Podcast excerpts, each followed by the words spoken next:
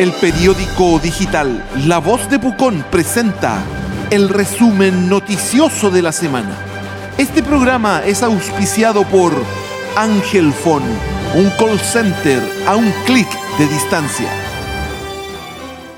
Tragedia en la ruta Pucón-Caburga. Dos fallecidos deja accidente en Quetroleufu. Camión impactó directamente a un vehículo menor cuyos ocupantes terminaron fallecidos. Carabineros investiga consumo de alcohol en quienes perdieron la vida. Fatal accidente en ruta Caburga-Pucón. Fiscal amplía el plazo de la detención del conductor del camión.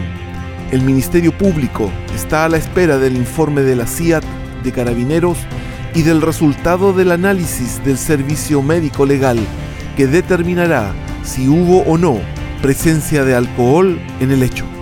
Dura carta de directores municipales imputan acoso laboral y delitos de injurias y calumnias al Consejo. La misiva fue leída en la tradicional reunión del día miércoles y si bien no dan nombres, se supo que las acusaciones apuntan al denominado bloque opositor de cuatro ediles. El resumen noticioso de la semana es un programa auspiciado por Ángel Fon, un call center a un clic de distancia. Padre de triatleta fallecido en Pucón dice que la Universidad Católica no ha cumplido con pago comprometido. Mario Bastías Quiñones estuvo en el Consejo Municipal de este miércoles y reveló detalles de los acuerdos con el club organizador de la competencia.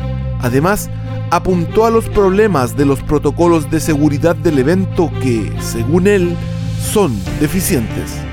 Accidente fatal en Quetroleufu. Conductor del camión queda con arresto domiciliario total. Francisco Urra fue formalizado por cuasi delito de homicidio en contra de Fabio Vega y César Pardo, quienes fallecieron la tarde del lunes pasado.